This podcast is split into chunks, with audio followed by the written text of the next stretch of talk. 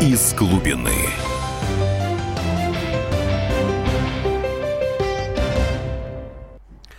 Добрый вечер. В эфире программы «Из глубины». В студии Егор Станиславович Холмогоров. Здравствуйте. И историк. Добрый вечер. И спецкор комсомолки военкор Дмитрий Стешин.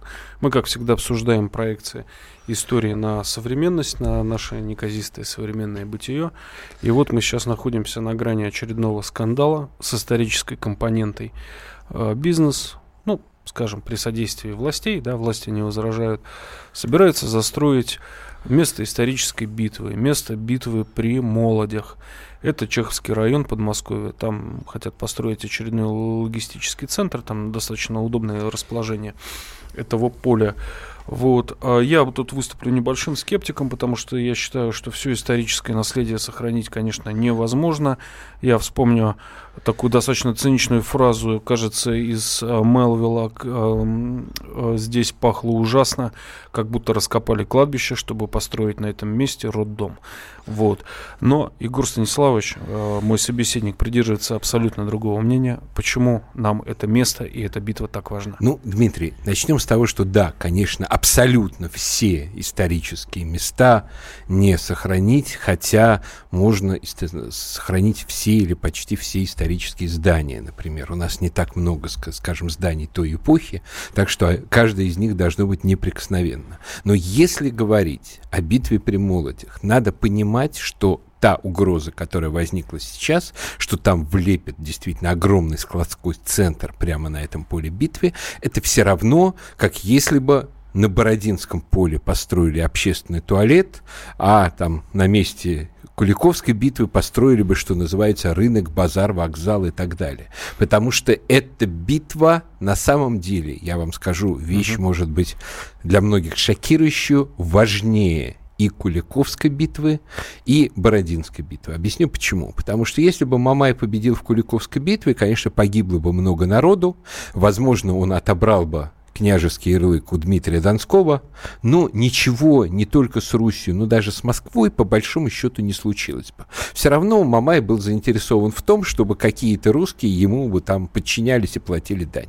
Если бы э, победил бы Наполеон, но он и так, как бы считая, сам считал, что он победил в битве при Бородине. В генеральном да, сражении. А, то, как мы знаем, Ничего, ничем хорошим для него это не закончилось. То есть ни одна из этих битв не решала в абсолютном смысле судьбу России. Вот угу. битв, которые действительно решали все в нашей истории, были две. Обе состоялись под Москвой.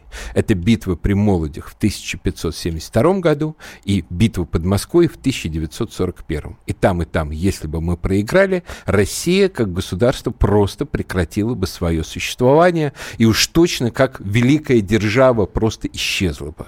То есть в чем была суть битвы при Молодях? 1571 году крымский хан Девлет-Гирей нанес ужасающий жестокий удар по Москве. Он пришел под Москву, обманув, что называется, наши войска, которые прикрывали берега реки Аки. На блокпостах а, спали? Да, да. да. А, в общем, это было в чем-то похоже на рейд Басаева, да.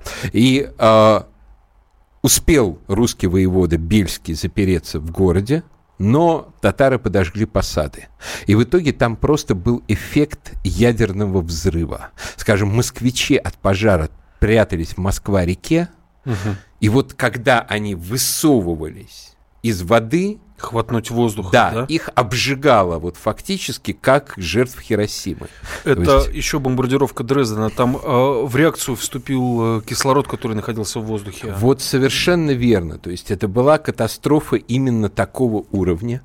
И на следующий год, в 1572 году, Девлет Гирей шел для того, чтобы Россию добить. Потому что, скажем, Иван Грозный уже был готов вернуть назад татарам Астрахань.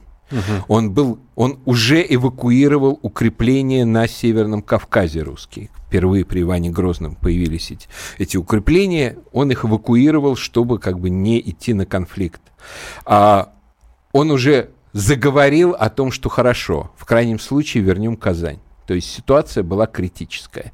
И вот Девлет Гирей шел нанести последний удар. Что мы могли ему противопоставить? У нас было регулярное войско. Да, стрельцы. у нас, у нас была у нас было достаточно хорошее русское войско, но оно было разделено, потому что одновременно с этим шла Ливонская война, и половину войск Ивану Грозному приходилось держать на шведской границе. Кто Вторую, в, кто в Сирии, да, кто на Донбассе. Да? Вторую половину, соответственно, поставили на а, вот это то, что называлось береговой ратью или береговая стража, на Оке, рассчитывая, что удастся угадать направление удара. И вот слава богу, великий русский полководец, боярин Михаил Иванович Воротынский, очень недооцененный, к сожалению, полководец, uh-huh. а, он правильно угадал направление удара Девлет-Гирея. Он понял, что тот идет добивать Москву, он идет ее уничтожать и, соответственно, пойдет по самому короткому пути, если вы,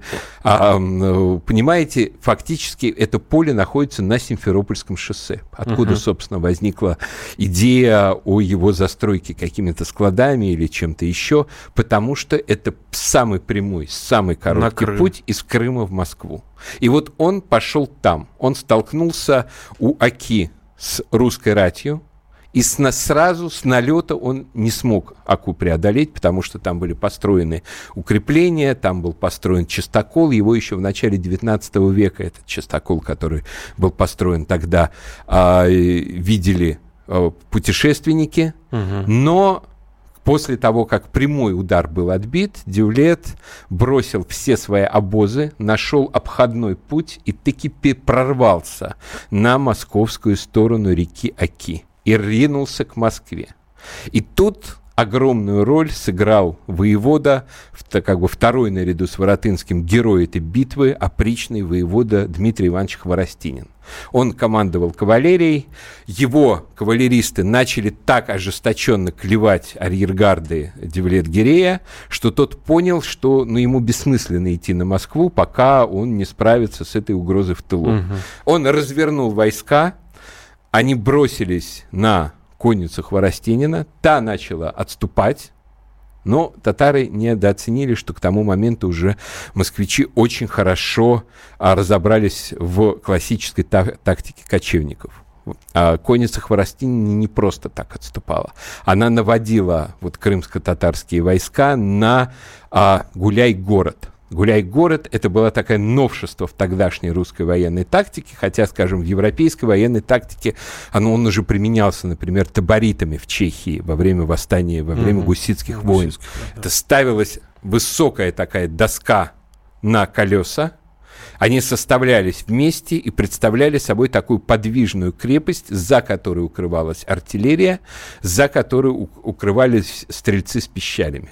И вот вой, э, конница Хворостинина вывела Девлет Гирея и компанию на этот гуляй город, и тех вот просто начали валить э, э, из, из ружей, из пушек. Был такой специальный заряд тюфяк, который, э, ну, фактически аналог, аналог современной шарпнели или картечи. Угу. То есть их валь, начали валить массами. Татары, понятное дело, отхлынули, но дальше сложилась вот такая э, драматическая ситуация, потому что, с одной стороны, они стоят на месте, уже понятно, что никуда дальше двигаться нельзя, потому что здесь основное русское войско, э, не справившись с ним, ни о какой Москве думать не приходится.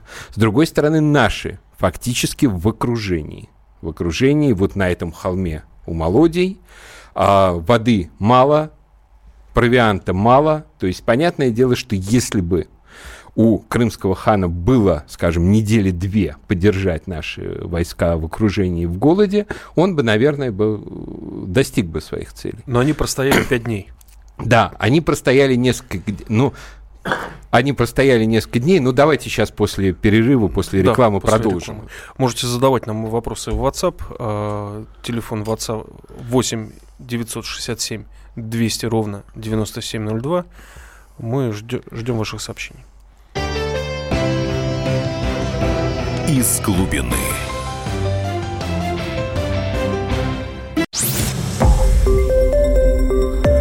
Радио «Комсомольская правда».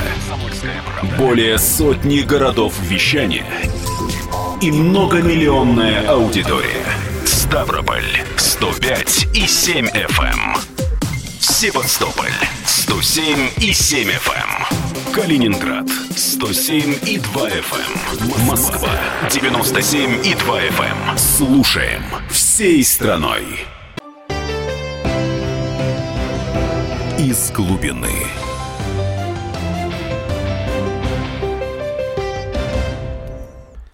Добрый вечер. В эфире программа «Из глубины». В студии Егор Станиславович Холмогоров, историк Здравствуйте и еще раз.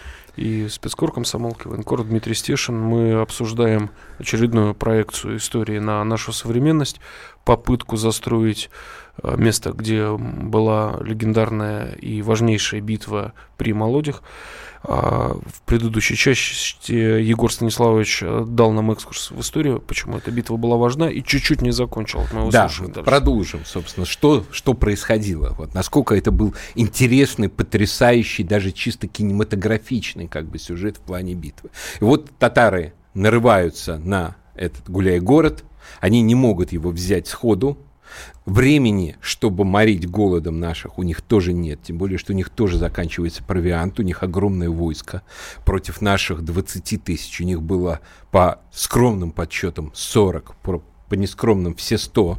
И тогда начинаются атаки на него в лоб. Сначала налетает татарская конница во главе с таким был знаменитый а, Дивей Мурзой, вот, угу. они а, заливали наших тучами стрел, они пытались нащупать где-то в этом гуляет городе дырку, чтобы его прорвать. Ничего не получилось. Они погибли, а огромное количество э, крымско-татарских войск, воинов погибло. Диви Мурзу взяли в плен и он так в этом плену в итоге в русском и умер.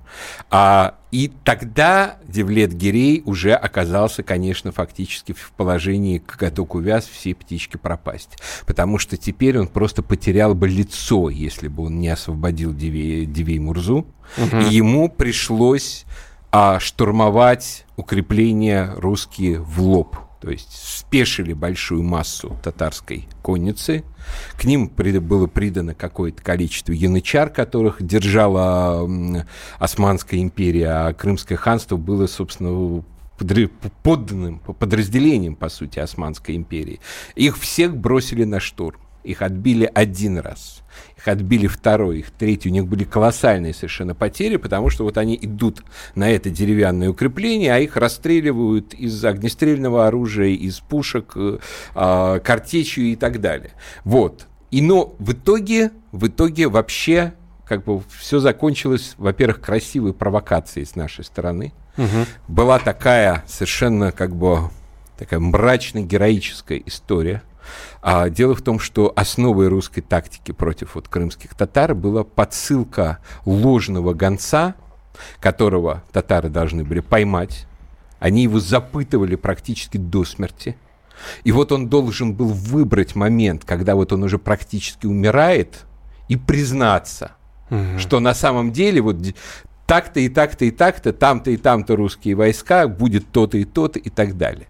И это была дезинформация. Не приведи Господь То есть вот, оказаться. да, ну понимаете, вот как бы русские дворяне молодые шли вот на такую жертву поразительную. И вот тут тоже был послан гонец, якобы из Москвы, который нес грамоту, что якобы подходит царь Иван со всем войском, которое победило шведов, и вот сейчас вот он уже ударит, и понял, и тогда Девлет Гирей, который прочел вот эту грамоту, который услышал вот это, эти последние слова из уст вот нашего замученного разведчика, он подумал, что это правда, и он понял, что у него времени почти нет. И вот а, бросилось крымское войско на последний решительный штурм, и тогда ворота этого Вагенбурга, этого гуляй-города раздвигаются, а по ним палит артиллерия, по ним дружный за залп из э, пищалей, и русское войско во главе с Хворостининым обрушивается на них в лоб. Там еще важную роль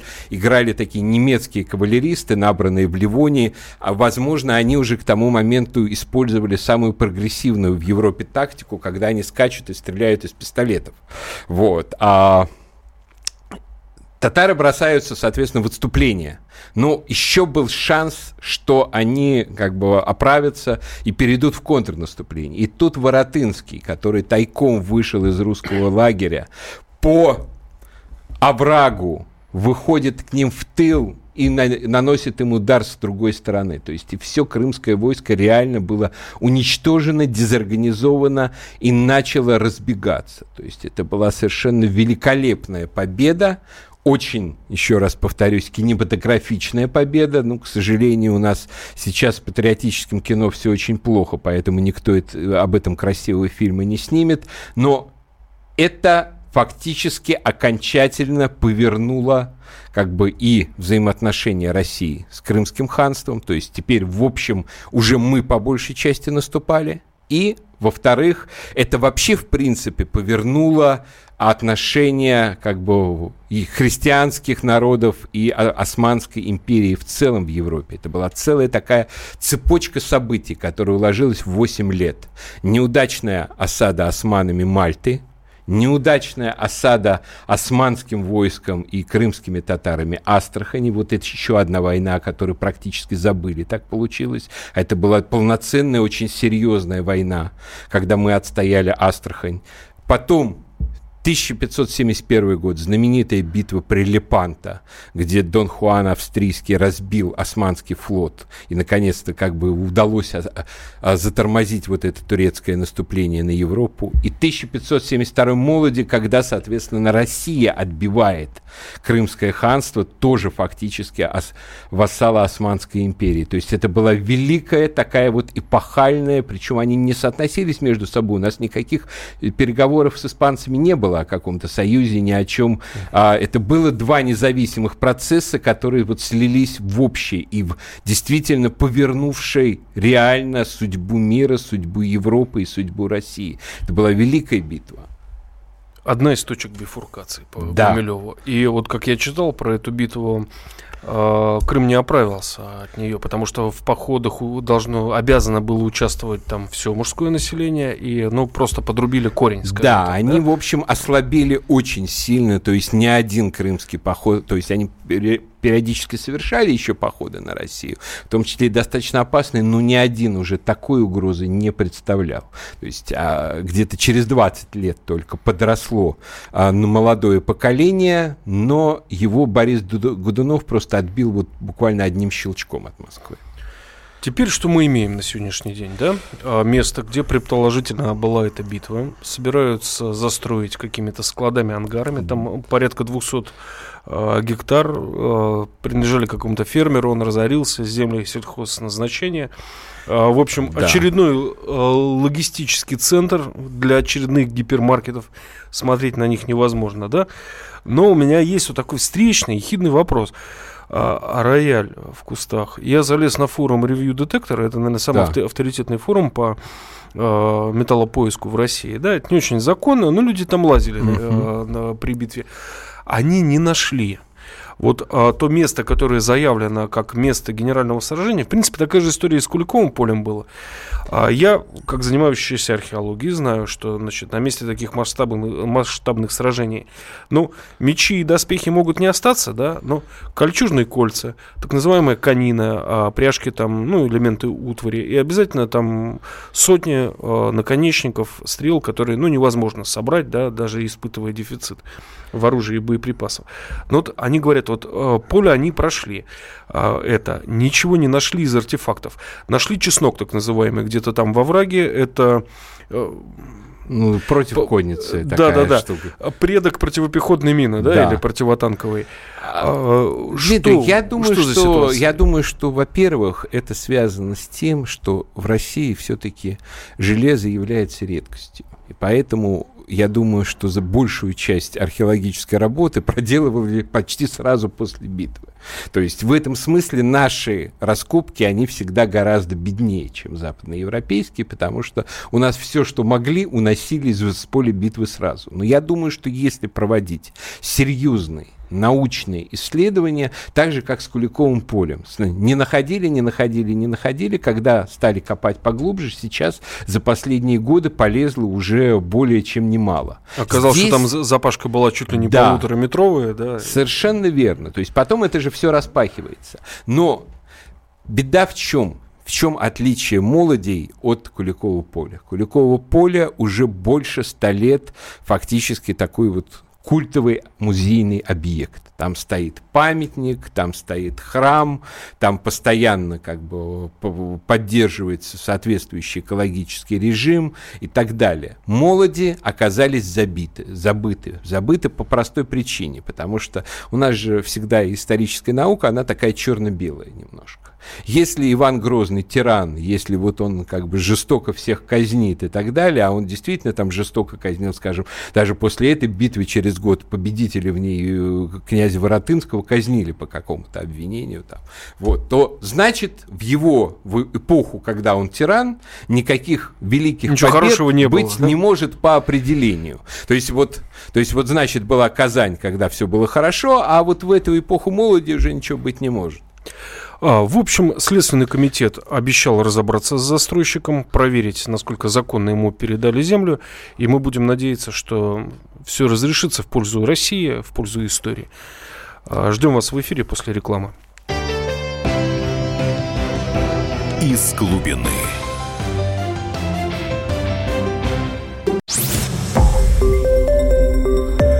Радио «Комсомольская правда». Более сотни городов вещания и многомиллионная аудитория. Иркутск 91 и 5 FM. Эм. Красноярск 107 и 1 FM. Эм. Вологда 99 и 2 FM. Эм. Москва 97 и 2 FM. Слушаем всей страной. Из глубины.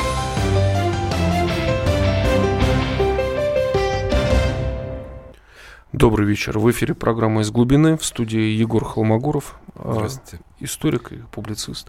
И Дмитрий Стешин, спецкор комсомолки, военкор. Мы обсуждаем проекцию, современной, э, по проекцию истории на нашу современность.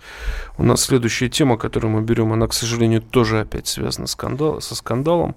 И не может быть не связана. Это георгиевские ленты. Это символ, который появился буквально, да меньше, наверное, 10 лет назад. Я помню, первую ленточку у меня появилась где-то в 2002, что ли, году. Постепенно она превратилась то ли в символ объединения, то ли в символ вообще общей победы, которую там, ну, не разделить по, национа, по национальностям и политическим предпочтениям.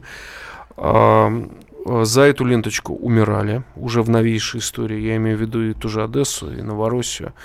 Э, то, что там происходило, однозначно эта лента стала символом э, русской весны и крымской весны, как хочешь, так ее называй, но это символ, и ее опять облили кровью.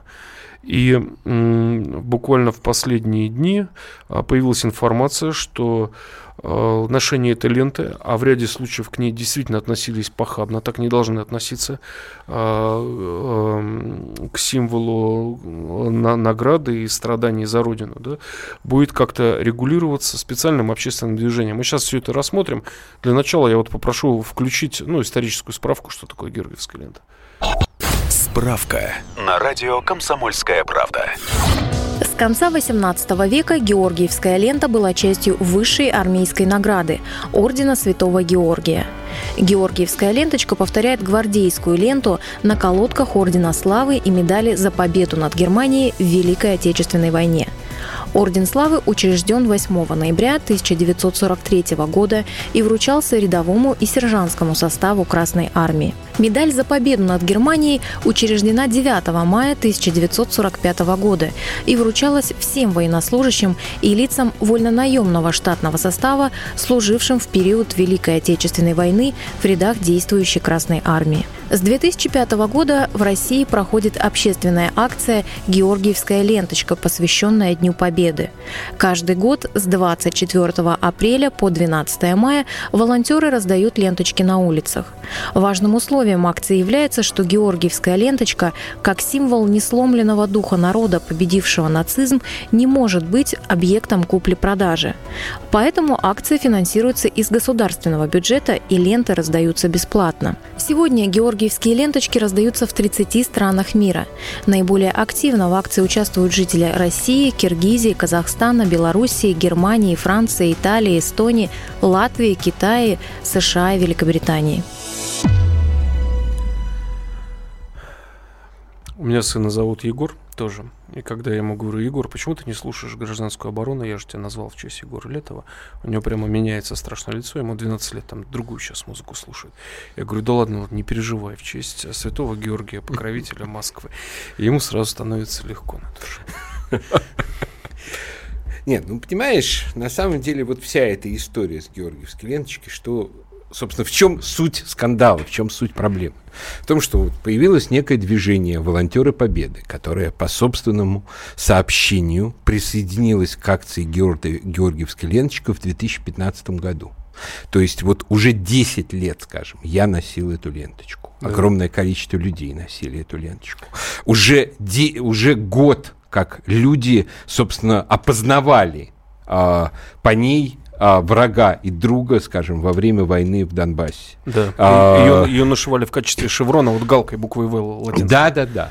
И вдруг, вдруг какие-то вот люди, вот они начинают устанавливать нам правила, как ее носить. Причем устанавливать правила не из серии, что называется, там, носи, не носите на заднице, не повязывайте на собак и так далее, а типа не вяжите на, на автомобиль, потому что на автомобиле она пылится. Не вяжите на сумки, потому что на сумке неудобно. Типа э, а, мы создадим самое страшное, как бы самое идиотское, по-моему, в этом заявлении, мы создадим патрули, которые будут следить за правильным ношением. То это значит, что люди будут осознавать, осознавать, что вот они наденут георгиевскую ленточку, а потом к ним подойдут какие-то шныри и начнут объяснять им, что делать, что они ее надевают неправильно, что отсюда следует. Огромное количество молодежи просто решит не связываться. Молодежь у нас сейчас вообще такая.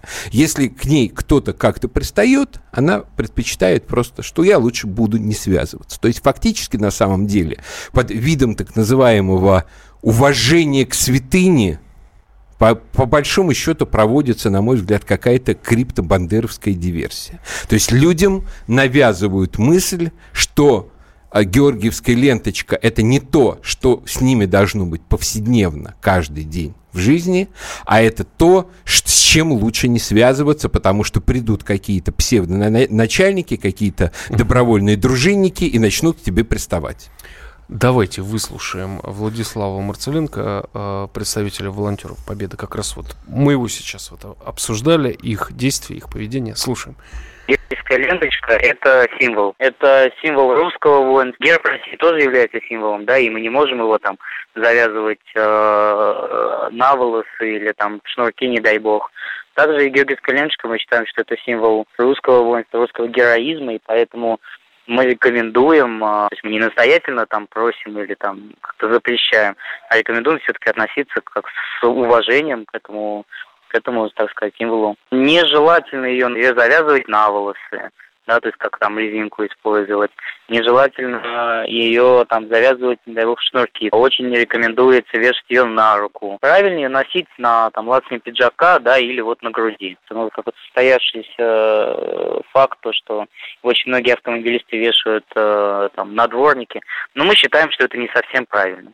Когда символ висит на дворнике, он уже весь порванный, потому что, ну, дворники, да, а, разъезжаются, съезжаются, да, когда там его поливают какими-то смесями для очистки окон, да, когда вот он уже полгода он ездит с, этим, с этой георгиевской ленточкой на дворнике, приходит в неопрятный вид, скажем так, да, а если мы исходим из того, что все-таки это некий символ, то мы считаем, что это, наверное, неправильно. Ну, ну, Егор, ну вот он прав.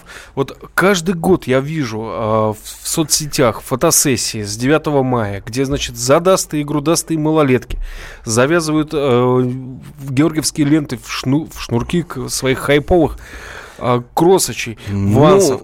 Ну, нет, я с тобой полностью вот соглашусь. Это, вот это же что тоже надо как-то есть... пресекать. Нет, смотри, я полностью с тобой соглашусь, что есть вещи, которые, ну, люди бессовестно используют. Хотя вот есть гораздо более бессовестные формы использования. А скажем, шерен, например, шеренги бутылок с водкой, когда, где повязаны да, эти ленты. Когда есть бутылки с водкой, когда есть э, московские власти ухитряются общественные туалеты окра- окрашивать георгиевскими ленточками, Молодцы цвета победы и так далее. Но, с другой стороны, вот подумай о водке.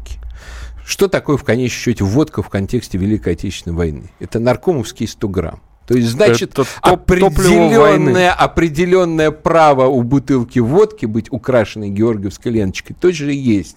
Там у девицы, когда они, скажем, себе на бедра навешивают, ну, кого они должны рожать с помощью этих бедер вообще? Новых солдат, новых воинов, даже собака, прости господи, когда каким-то идиотам приходит в голову на ошейник повесить. Сколько собак во время войны погибло с минами вот э, под танками? Я слышал, Понимаешь? я слышал, как их тренировали бросаться Да. под танк. Им, э, их кормили, ставили миску под работающий танк.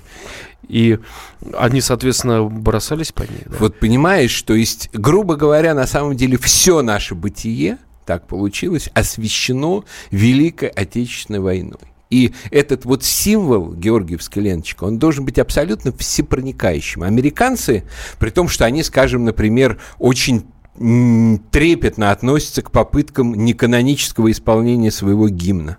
При этом свой флаг, звезды и полосы, они суют абсолютно всюду. И на купальнике в в любой числе, на кадр, трусы. на купальники, на трусы, куда угодно. Для нас такой национальный символ – это георгиевская ленточка. Вот получилось так, что у нас, ну, ну, наш государственный флаг, например, это просто три цвета. То есть он не фиксируется, скажем, очень часто, что это цвета именно государственного флага. Хотя в некоторых случаях получается смешно. Например, а, украинская диаспора в Брюсселе ежегодно одевает а, а, тамошнего писающего мальчика в обличие кузака. И вот они как-то ухитрились этого мальчика вырядить в белую сорочку, синий кушак, не, би- а, и красные шаровары. И он получился Это- цветов российского флага. Это была зрада вместо перемоги, Это да? была абсолютная зрада. Ну и вот, понимаешь, и поэтому, на самом деле, при простом выборе, максимальное распространение при возможности эксцессов, или же вот как бы бегающие тимуровцы, которые всем все запрещают и подавляют вот это вот народное чувство ассоциации, сплочения через эту георгиевскую ленточку, конечно, первое даже с учетом всех возможных эксцессов, предпочтительнее, потому что это действительно повышает нашу национальную мобилизационную энергию. И мне кажется, что это придумал какой-то крот. Я вот уверен, я вот слышу буквально в интонации этого вот мальчика Тимуровцева, которого нам давали сейчас в эфир, что это не они сами придумали. Это им кто-то спустил какую-то начальственную бумажку. А можно это какой-то вот крот придумал. И хорошо, если он придумал это из каких-то политических интриг, а не из, что называется, криптобандеровских соображений. Можно я эзотерики немного добавлю про символы, да? Вот заметили, а, наверное, что последние три года, а, скажем так, украинская армия, особенно самое ее боевое крыло, добровольческие батальоны, немножко уже подрастеряли свой пыл после всех масштабных поражений, которые там происходили. А, Обращали внимание на а, руны, которые они используют как свою символику, вообще стили- стилизованную символику Третьего Рейха. И вот один умный человек, разбирающийся в знаках, объяснил мне, что они используют, они подняли на знамена отработанные магические и эзотерические отработанные знаки, которые уже пусты, не несут в себе, скажем так, никакой энергии, да, вот, а Георгиевская ленточка, как ни крути, это все-таки символ победы, и она и освещает, и помогает, и, наверное, множество И она функций. связывает на самом деле русскую историю, потому что, скажем, вот в прошлом, на прошлое 9 мая я ходил по а, бюллетен- бюллетеням, музею а, Черноморского флота в Севастополе. Потрясающий совершенно музей. И там основные разделы, посвященные XIX веку. Угу. И вот там ленточки эти георгиевские, они всюду, скажем. Было большое количество кораблей с георгиевскими флагами. И, скажем, все моряки этих кораблей, они носили георгиевские ленточки на бескозырках. Постоянно использовалась эта георгиевская ленточка именно как символ победы уже в XIX веке, не только в XX. Давайте все-таки к ней, э, дорогие радиослушатели, относиться бережно, без того, чтобы нам там тимуровцы какие-то указывали, как ее носить. Просто, ну, на уровне груди не вешать на штаны и, не дай бог, не превращать шнурки для ботинок. Оставайтесь с нами. Из глубины.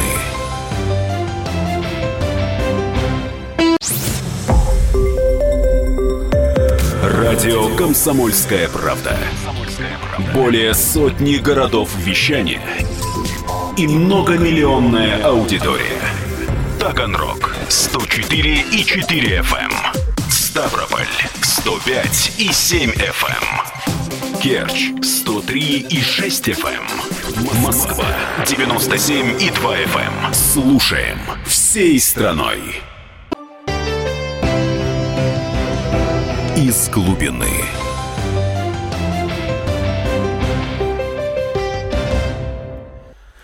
Добрый вечер. В эфире программа «Из глубины». А, в студии Егор Холмогоров, публицист и политолог.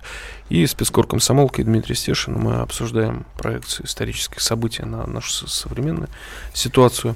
И у нас последняя часть нашей программы. А, что нам ждать 9 мая?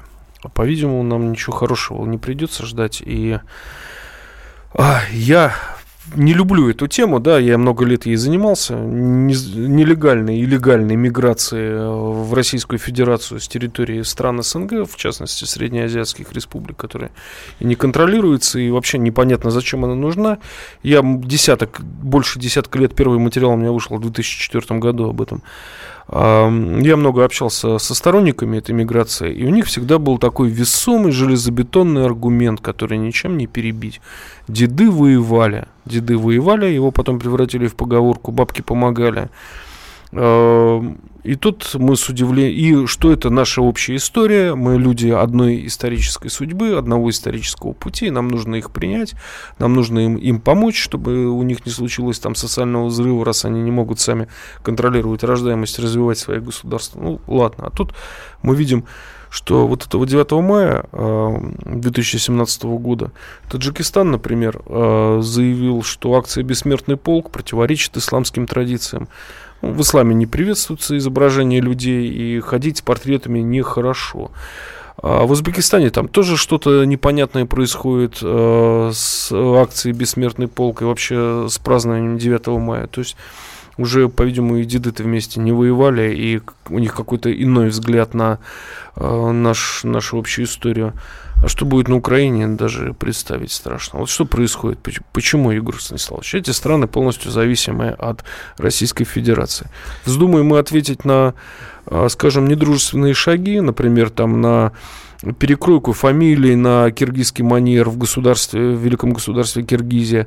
Захотим мы спросить, например, строго с Узбекистана, почему они потихоньку-потихоньку ну, снесли все до последнего памятники связанные с Великой Отечественной войной. Там вот последний памятник был уничтожен, памятник, если я не ошибаюсь, многодетной семье, которая приняла да, да. детишек из... Вообще, есть, они уже даже, видите, видишь, не гордятся, скажем, своей ролью в эвакуации. То есть полностью зависит... То, то есть не только, скажем, узбеков на там фронтах про войны против Германии, даже про Ташкентский фронт, можно сказать, забыли. Вот ваше мнение, как историка, полностью зависимые от нас страны, квазигосударства, а демонстративно э, попирают ну, нашу вот, общую историю. А мы либо это не отслеживаем, либо... Но мне больше всего еще нравится то, что в, э, в любой непонятной ситуации изобретая исламскую традицию ну, нету никакой исламской традиции. Уже Духовное управление мусульман России заявило, что нет абсолютно никаких оснований считать, что есть какое-то противоречие между исламом и акцией «Бессмертный полк». Потому что речь идет о фотографиях. Вообще, с точки зрения, скажем, фотографий, а, ислам уважает фотографию, потому что это не то, что делается человеческими руками, это то, что делается при помощи света – Давайте прослушаем комментарии муфтия Чеч- Чечни Салах Межиев. В исламе не запрещено вспоминать погибших, вспоминать про их подвиги, вспоминать, как они положили свои жизни ради Родины и так далее. Любовь к Родине в исламе считается благородным делом. Вообще абсурд то, что говорят, что нельзя вспоминать погибших, умерших, потому что в исламе, наоборот, считается благим деянием то, что мы не забываем наших умерших. Ну, и можно их э, вспоминать, можно ходить с фотографиями, потому что никакого харама в фотографии нету. Соответственно, эти люди просто выдумали эту исламскую традицию, Зачем? потому что они не хотят ассоциироваться с тем общественным, политическим, ментальным пространством, которое как бы остается вместе с Россией. Это, это та же причина, по которой э, елбасы казахского народа решил перейти на латиницу. То есть разорвать связи казахов с Россией. Здесь идея раз связи, разорвать связи таджиков с Россией, но при этом, как бы, как сказать, продолжать кормиться, продолжать приезжать сюда, но чтобы там государство было абсолютно по-настоящему незалежным. Ну, на самом деле это все опасно, на самом деле это все рискованно. Почему? Потому что вот такие а, абсолютно пустые с точки зрения какой-то ассоциации между нами и ними молодые люди приезжают сюда.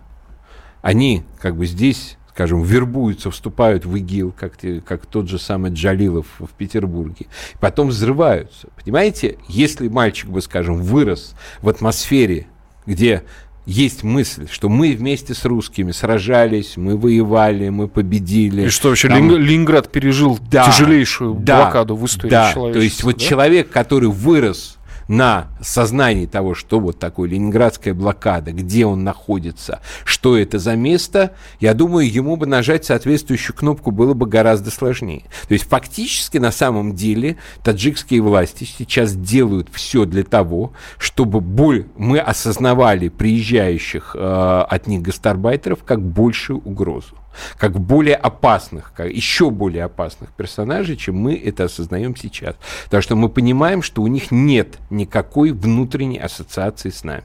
Вот эта ниточка в виде победы, она тоже ими оборвана. Теперь возникает только один вопрос. Вот э, упомянутый э, петербургский бомбист Джалилов, он в Россию прибыл из Кыргызстана – как с этим фактом соотносится то, что вот только что наш премьер-министр Дмитрий Анатольевич Медведев списал Кыргызстану очередные 200 миллионов долга? Ну, наверное, чтобы меньше приезжали, да? Не, ну, я, вот я подозреваю, что, может быть, это наоборот. Вот, так что, по-моему, это э, их э, стимулирует только еще больше приезжать. При этом наша страна, когда нужно, готова на крайне жесткие меры, нестандартные асимметричные ходы, ну, вспомним там тот же Крым, да, а, а вот, кстати, вот Крым, да, а что нам ждать на Украине от этого 9 мая? Я чуть-чуть Ой. поясню. Я вернулся недавно с Донбасса. У нас была в прошлую пятницу огромная программа с десятком, там чуть ли не с десятком включений там первых лиц. Донецкой Народной Республики, э, экономистов, политиков. А, Донбасс окончательно отчалил от Украины, а, забрал принадлежащее себе, обезжирив олигархов. Отчалившая Русь. Да, потому что три года была надежда, что богатые люди, там Ахметов, Тарута как-то да. повлияют на курс Киева, но не срослось, они предпочитали получать прибыль и откупаться там какой-то жалкой гуманитаркой, так называемой Ахметовской. Видел я эту гуманитарку. А, ситуация зависла, она патовая. А, совершенно понятно, что Украина полностью потеряла а, какой-то боевой пыл и не, не особо хочет начинать наступ, прямые наступательные действия против России. В то же время мы знаем, что ее подзуживают со всех сторон. И а, многие, а, скажем так, аналитики, у них прогнозы сбывались, там, в частности, убийство там, нашего беглого депутата Госдумы, да, точно а, прогноз сошелся. Они ждут и предполагают, что будет какая-то чудовищная провокация в самое больное место в День Победы в Киеве.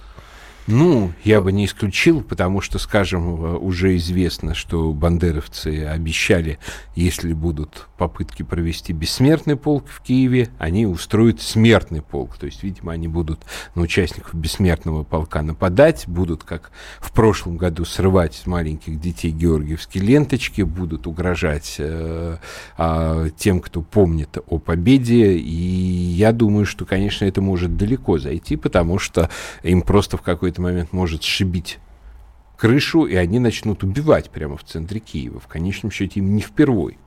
Вот. И я не исключал бы вообще-то такой возможности, потому что, мне кажется, теперь уже вот этот бандеровский режим на Украине, разные его фракции начнут поедать сами себя у них, в общем, практически исчезла внешняя цель, не только в виде Крыма, но даже в виде Донбасса, потому что уже понятно, что она не по зубам, и что любая серьезная попытка что-то сделать на этом направлении, она повлечет просто вот как бы радикальный кризис из разряда того, который был а, с Грузией в 2008 году. Будет больно. Да.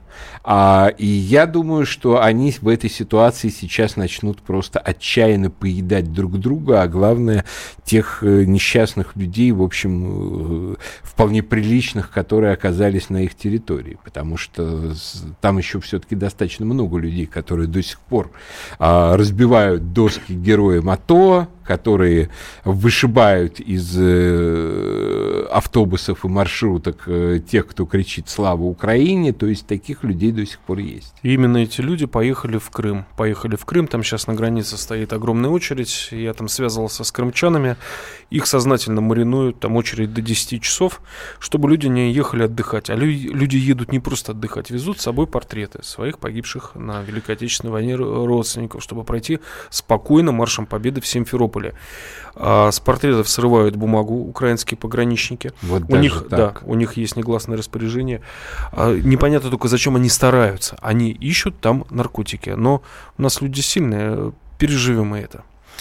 Оставайтесь с нами. В следующую пятницу ждем вас тоже в прямом эфире. Программа «Из глубины». Дмитрий Стешин. До свидания. И Егор Хломогоров. До свидания. «Из глубины».